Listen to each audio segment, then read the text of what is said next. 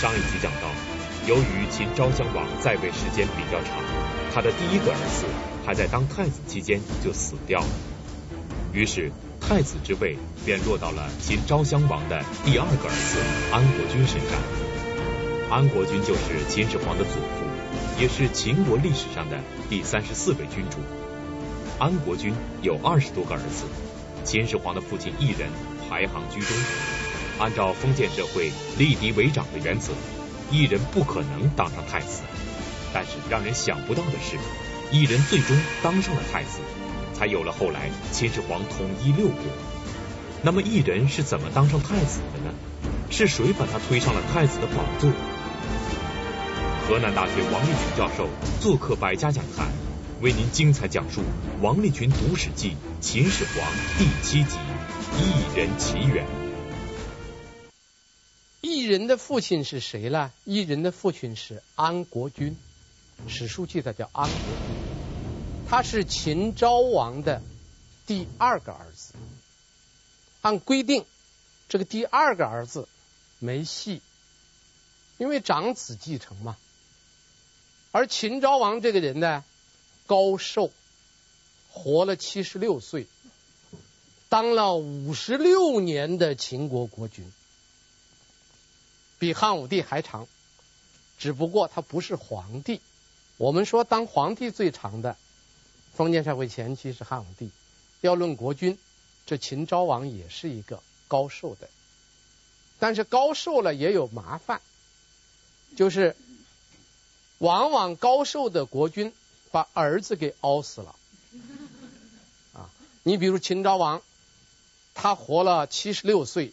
当了五十六呃这个五十六年的秦国的国君，他的长子一早就被立为太子了。但是立为太子以后呢，就一直接不了班，因为他爹不死，他一接不了班。这个太子长期接不了班，很少长寿的啊，很少，这是个规律。接不了班的太子，大多数都早死，原因很简单。你看，他是太子，他又结不了班，整天没事干，声色犬马，肯定死得早啊，肯定死得早。所以在秦昭王五十这个四十年的时候，这时候秦昭王六十岁，他的长子就被他熬死了。死了以后，作为老二的安国君就失了个漏，顶上去了。当了太子了，所以这个封建社会，这个国君呐、啊、皇帝啊，他很多机会、缘分，就说他哥要不死，他弟弟没戏；他哥死了，弟弟顶上了。而他这个安国君是个很关键的人物，安国君是秦始皇的祖父啊，祖父很意外的、很幸运的。啊，当然说幸运不太合适，因为他哥死了，不能叫幸运了啊，就是很意外的吧，就是很意外的当上了太子，这对将来他的子孙那是很有好处的啊，因为在这样一种继承制度之下，他对后代是有帮助的。所以异人的父亲安国君是非常这个意外的得到了一个这个太子之位，这个应当来说。是异人一生中间第一个奇缘，就是他的父亲意外的当上了太子。那么他父亲当上太子以后，对异人来说，他会不会也有那么一个惊喜呢？不可能。这里有三个理由。这个安国君也是一个。内宠很多的一个太子。啊，安国君有多少内宠我们不知道，但是我们知道他有二十多个儿子，二十多个儿子，所以第一条，二十多子，一人居中，这一人的位置在二十多个儿子中间，是既不是老大，也不是老小，这老大老小特别容易受人受爹妈这个的关注啊，他在中间儿。这是第一个原因。第二个原因呢，母不受宠，他母亲不受安国君的宠爱，无足轻重。因为他母亲不受安国君的宠宠爱的话，他这个儿子也就无足轻重了。第三，选派人质，光荣入伍。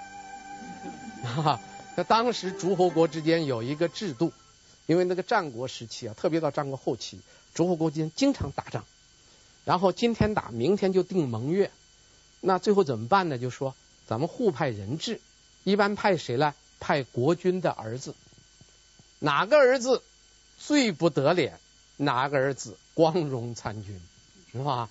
这样选来选去，一人就被选上了。这个选上恰恰印证了他没戏，他才被选上。他爹最喜欢的，绝不会让你做人质，因为那个人质很危险呐。他到哪去做人质？从秦国派到赵国去做人质的。秦国的这个战略方针，我们用一个电影名字来说，叫东进。东进，秦国就是不断的东进，而赵国首当其冲。挡住了秦国东进的路，所以秦赵之间不断有战争。你说这两国打仗，赵国老打不赢。你想秦国的安国君的儿子做人质，那有好日子过吗？肯定是没有好日子过。打了败仗吃了亏，拐回来就想拿他的儿子撒气，就是个做人质很不得得脸，而且还有生命危险。战国时期，各国之间的争斗异常激烈。按照当时的惯例，两国互换人质以示真诚。秦国派到赵国的是秦始皇的父亲异人，异人的母亲夏姬不被安国君宠爱，异人又在安国君二十多个儿子之中排在中间，不是长子，所以地位很低。挑选人质的时候，便选中了他。可以说，异人基本上是与太子无缘。但是无缘在他的身上却变成了奇缘，这到底是怎么回事呢？他在赵国做人质的时候，他遇到了一个人，这个人对他帮助很大，改变了他一生的命运。这个人是谁呢？就是一个大商人，也是我们非常熟悉的一个大商人，叫吕不韦。吕不韦在赵国经商，发现了异人。发现异人以后，就说了四个字：“奇货可居。”大家都知道这个故事。而吕不韦是一个富商，家财巨万，他就是家财千金呐。按说，这个吕不韦作为一个财经巨子，他已经可以笑傲江湖了，很潇洒的过生活了。但是吕不韦有他自己的欲望，这个欲望反映在他和他父亲的一段谈话，记载在《战国策》中间，非常有名的一个谈话，说了三件事。第一件事，耕田之力几倍？月十倍。逐玉之营几倍？月百倍。立主定国之营几倍？月无数。这无数按我们现在翻话，翻成现代汉语叫什么了？n 倍。这父子之间就谈了这番一番话，说了三件事儿：种地获利十倍，做生意获利百倍，立主定国获利多少倍？n 倍。那不可穷尽，普天之下莫非王土，那那那个地是无法计算的。所以吕不韦首先发现了异人，他发现异人是一个按照我们今天的一个很时髦的话叫什么呢？是具有巨大升值空间的潜力股，只要把它买进来，往那儿一放，停上几年，肯定可以翻多少倍，n 倍。啊，所以他就看中了异人，因为异人是安国君的儿子啊。你既然是安国君的儿子，将来安国君继位做了国君以后，安国君所有的儿子都有可能去继位，你就具备一个基本条件，你是皇子，这就是个基本条件。你国君之子就是个基本的。吕不韦肯定异人的首先发现的，他就是国君之子。异人遇见吕不韦，这是他人生的第二个奇缘。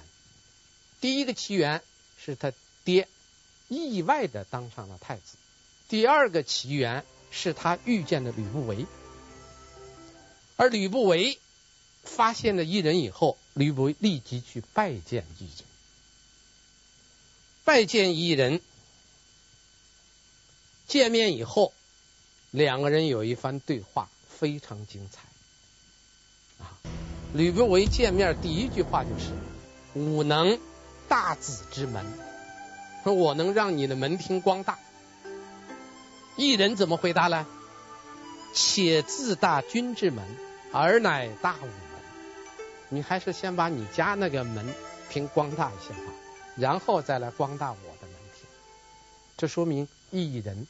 看不起吕不韦，吕人因为在那个社会中间只有两点原因：一人再落魄，他还是个公子，国君的儿子都叫公子，他叫落魄公子。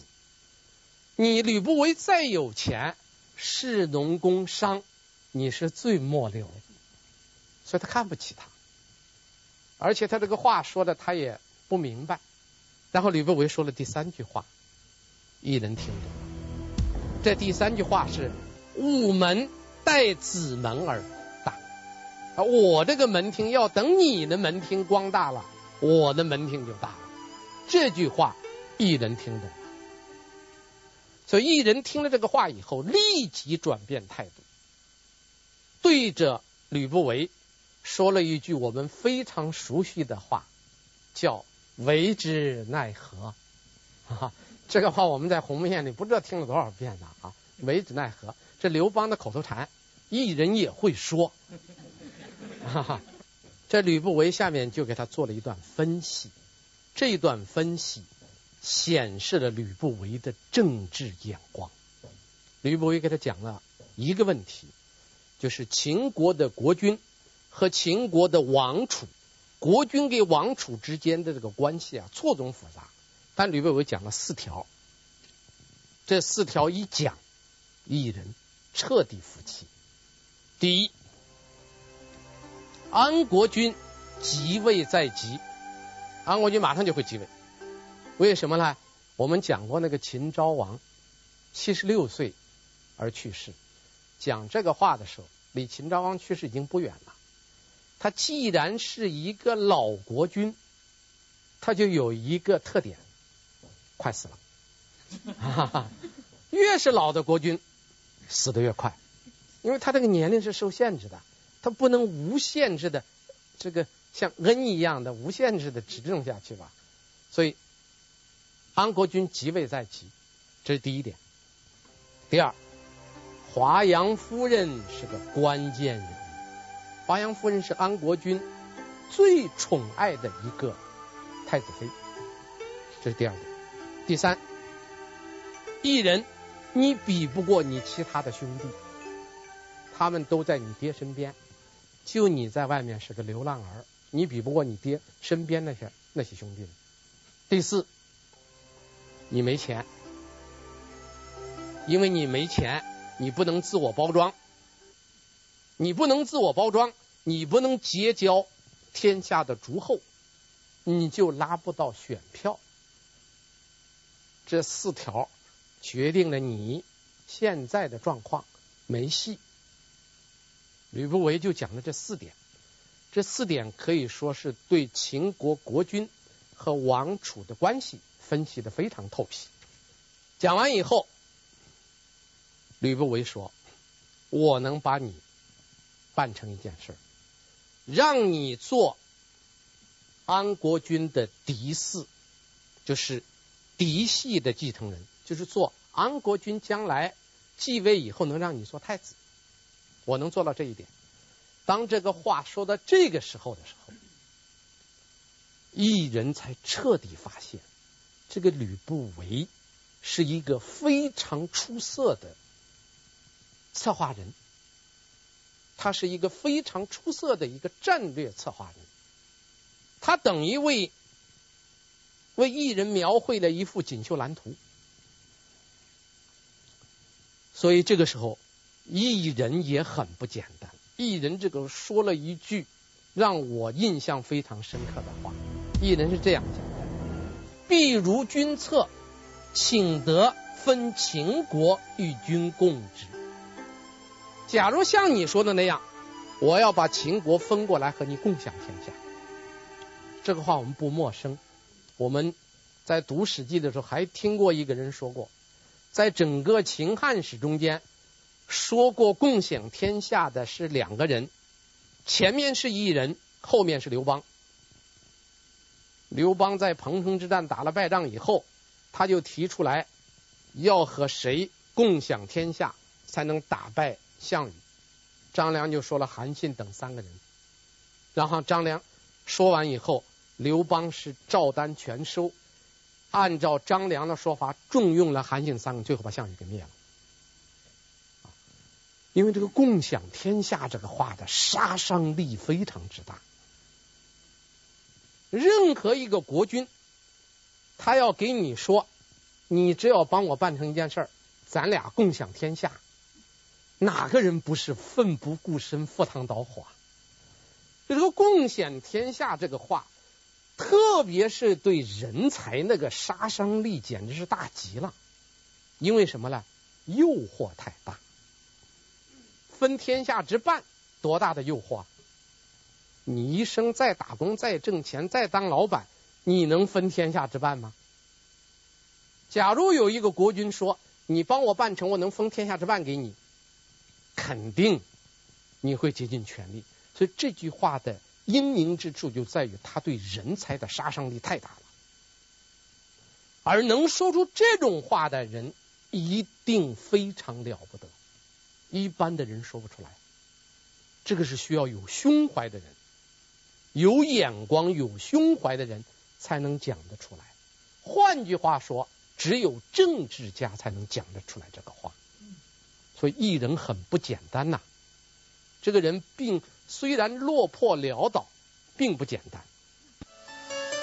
您现在收看的是《百家讲坛》栏目。斗彩是一种什么样的瓷器？为什么有的书上会写成斗彩或者斗彩？它的确切含义究竟是什么？为什么历史上明朝的成化斗彩特别的有名气，而价格也极其昂贵？成化皇帝烧造天字观这样的瓷器，究竟是出于什么样的考虑？他大量的烧造一种形状特殊的鸡缸杯，这背后又隐藏着一段怎样非同寻常的往事呢？而康雍乾时期的斗彩又有怎样独特的魅力？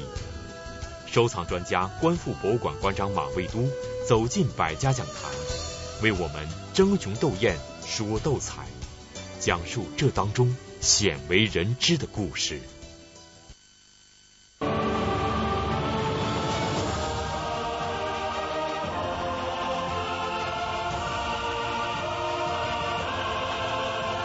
山高人为峰，红塔集团。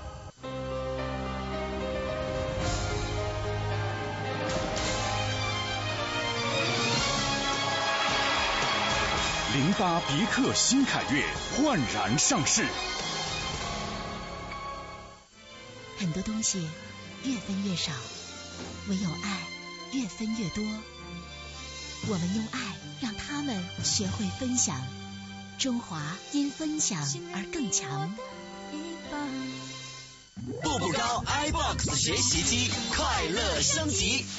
文科、理科加英语，联机学习有兴趣，兴趣激励法，快乐爱学习，步步高 iBox 学习机。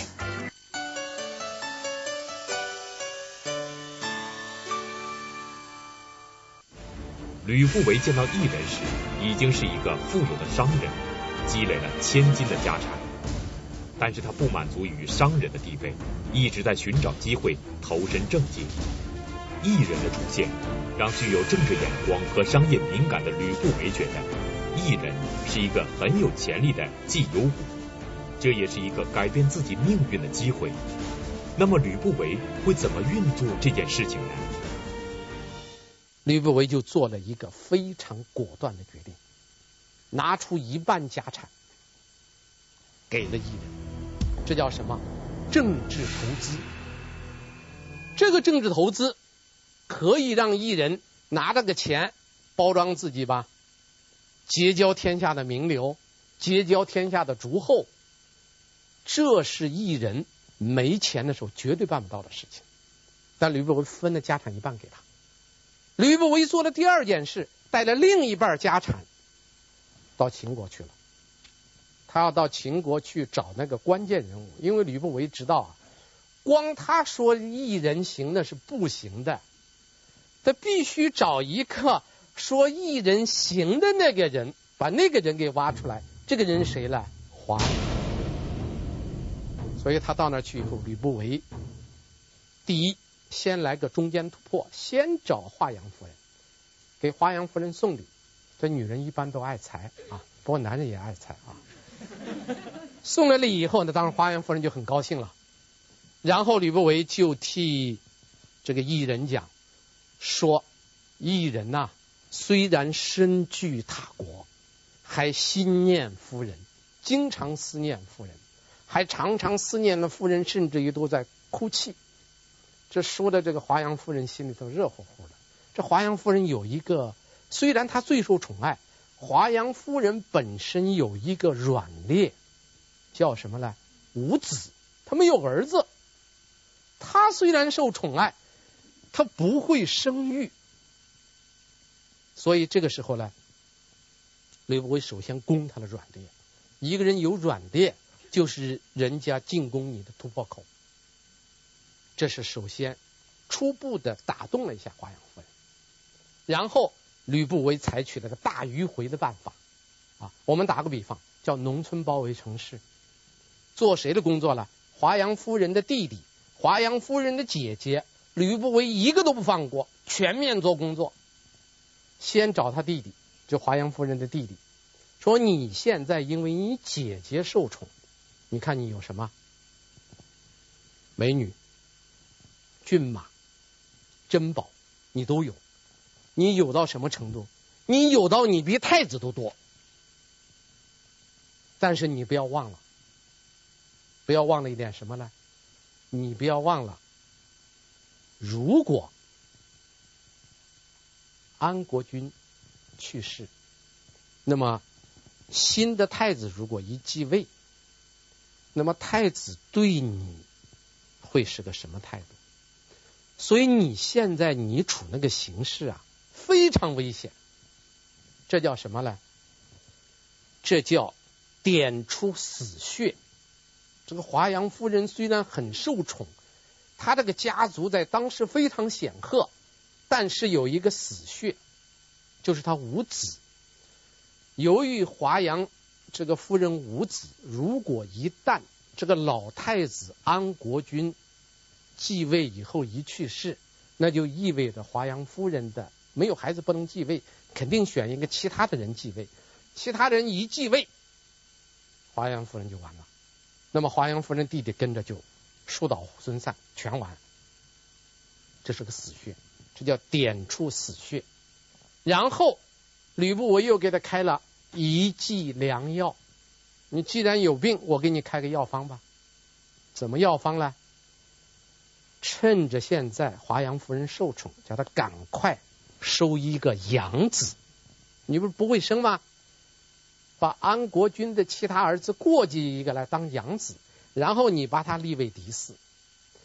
而找这个人呢，一定要找一个落魄潦倒的人。他现在越不得意，你找这个人越好，他越感激你。将来你这个养子一继位，你不岂不是？你还不会失势吗？在这些人中间，最可选的就是异人，因为他远在异国他乡，他是最漂泊无着的一个人，而且他的母亲又不受宠。如果你把异人给扶上去了，那么异人将来就会十分的感谢华阳夫人。这叫一人无国而有国，王后无子而有子，是不是两全其美嘛？这样一来，这华阳夫人这个弟弟一下子说服了，这叫摆平啊，摆平了他弟弟，然后就摆平他姐他这个姐姐，他这个姐姐就说他的时候用另一套说。这个吕不韦见到华阳夫人的姐姐，就说了两句非常厉害的话：“以色事人者，色衰而爱赤。”这两句话是千古真理！你说你妹妹现在这么受宠，为什么？年轻漂亮，但是年轻又年老，漂亮又变丑，到那一天完了没戏了。趁住现在还受宠。赶快立一个养子，你立了一个养子，将来你就可以保险了。这样一来，把华阳夫人的姐姐也说动了，然后姐弟两个人铁臂合围去夹击这个华阳夫人。华阳夫人也说动了，因为吕不韦给他们讲的只是一个问题：生存危机，你要危机有危机感。这样一来，华阳夫人就决定。要力挺异人，一定要让异人成功。所以华阳夫人就在安国君的面前，首先说：“这个异人这个人能干。”那当然，那个华阳夫人最拿手的办法就是什么呢？哭啊！当然说哭不好听，叫“梨花一枝春带雨”，啊，叫“梨花一枝春带雨”。这一招很灵啊！最受宠的太子妃。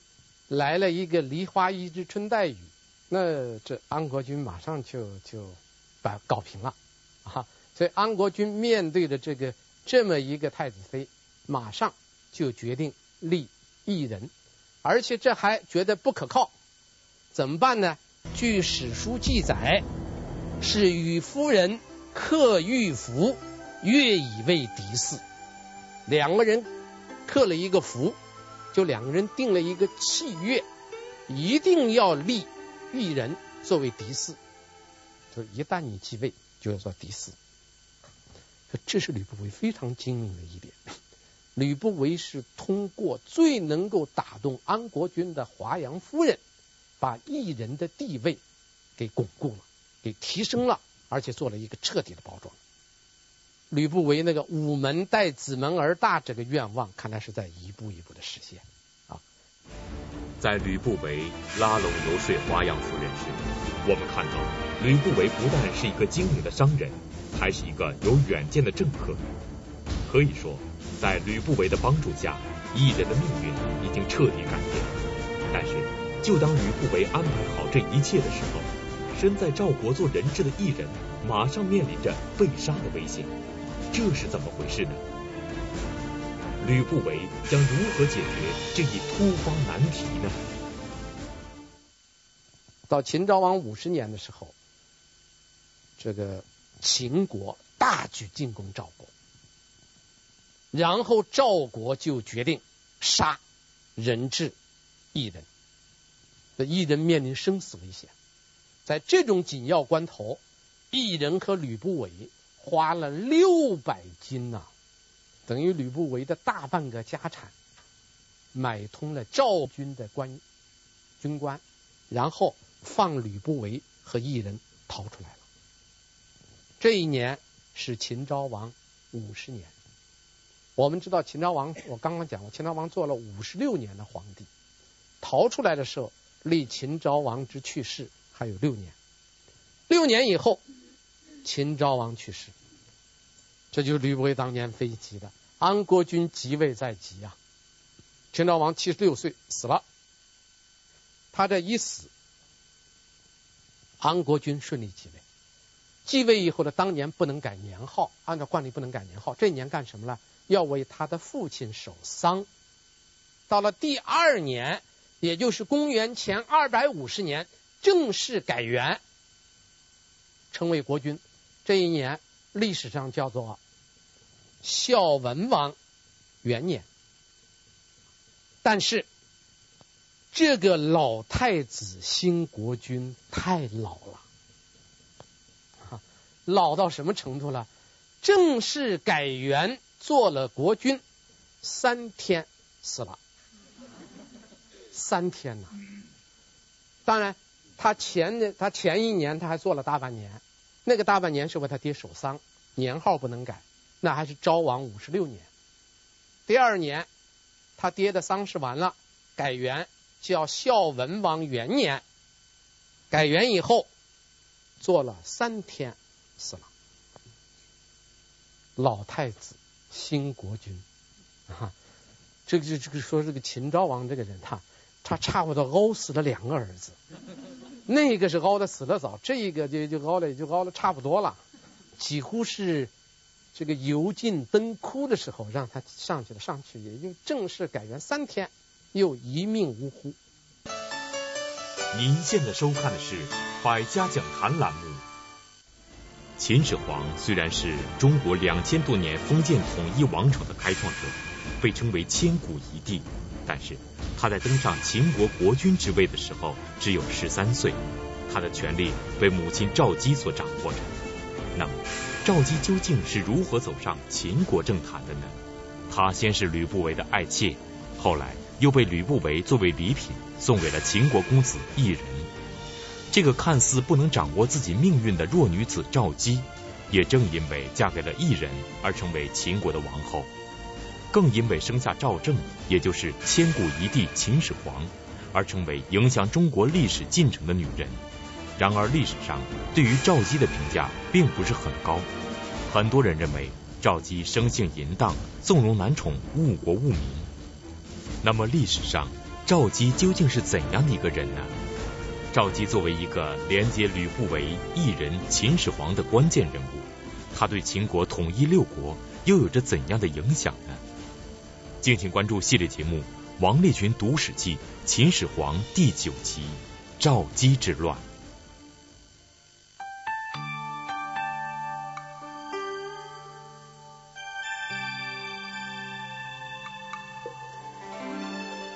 舍与得，感悟智慧人生舍得酒。记得那年去东北，乎的饺子，热乎的东北味儿，状元东北饺，正宗东北味儿。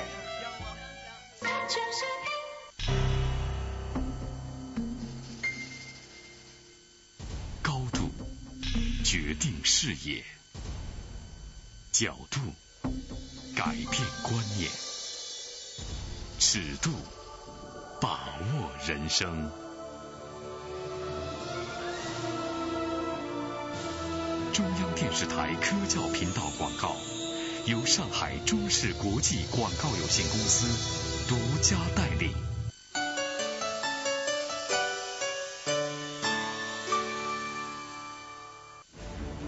安国君的一生充满了戏剧色彩，他是秦昭襄王的第二个儿子。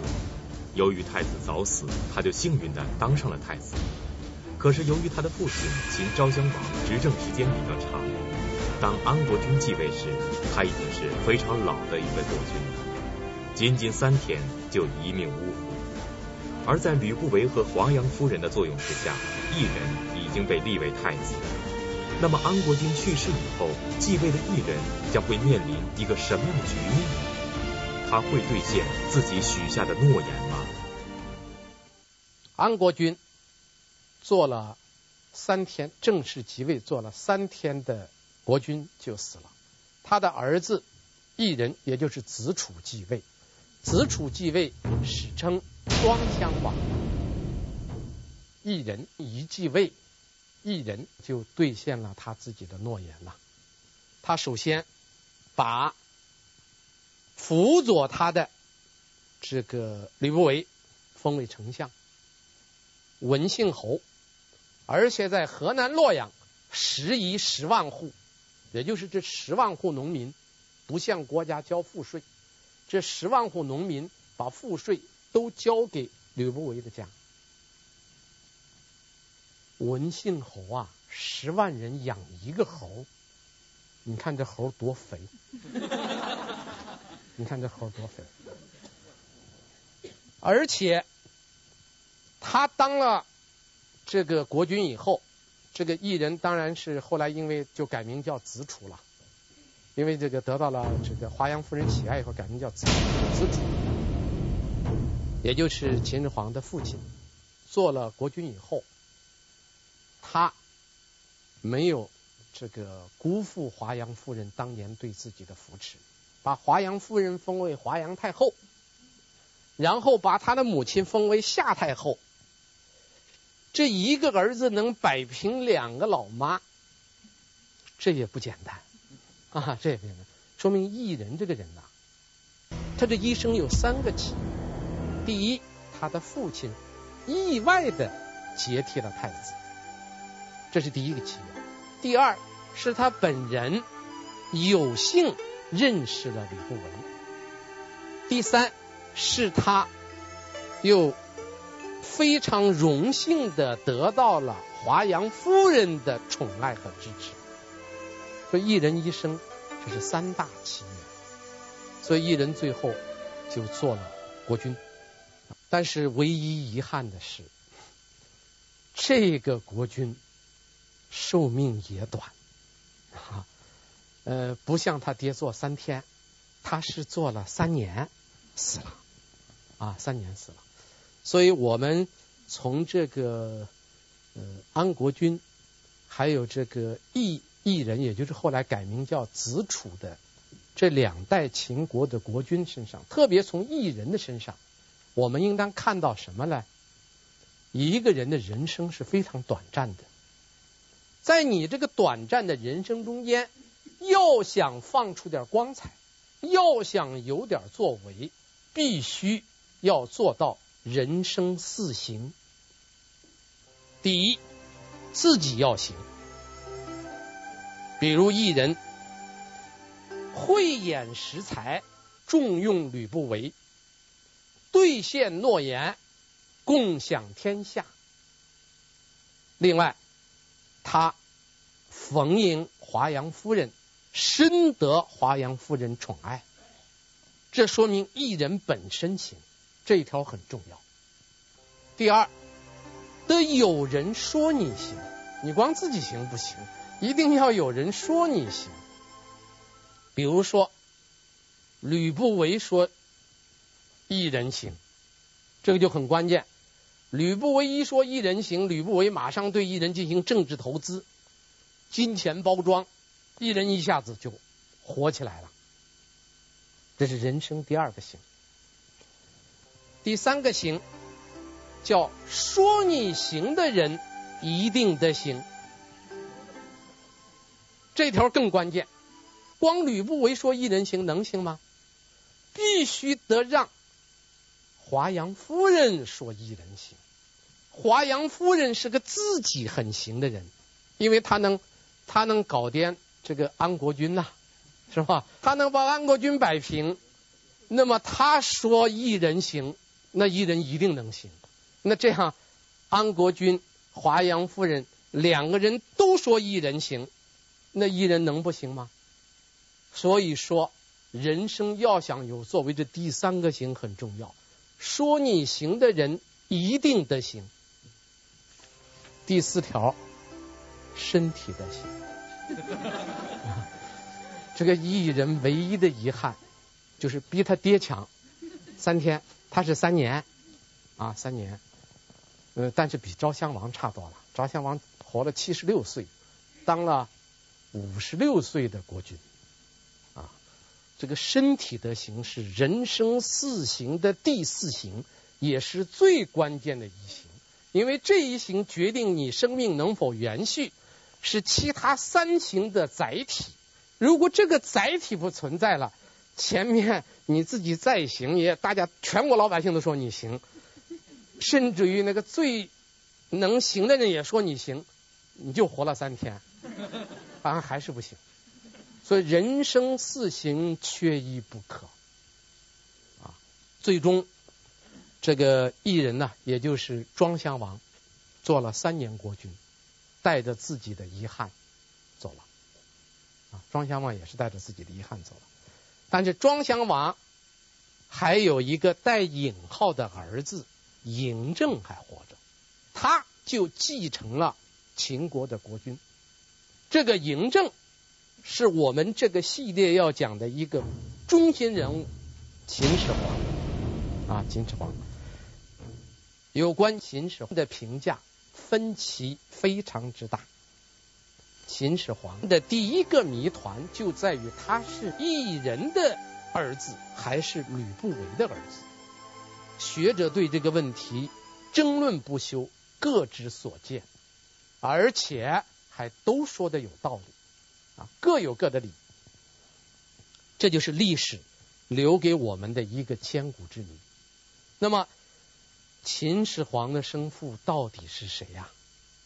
我们下次再讲。啊。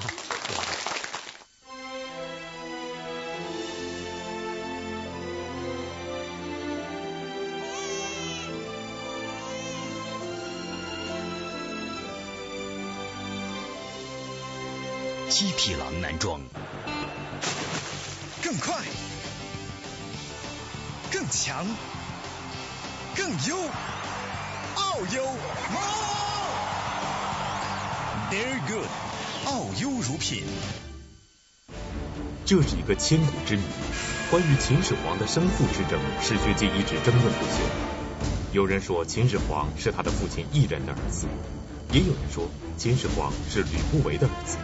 那么历史的真相到底是什么？关于秦始皇的生身父亲，为什么会引起那么大的争论？敬请关注系列节目《王立群读史记·秦始皇之生父之谜》。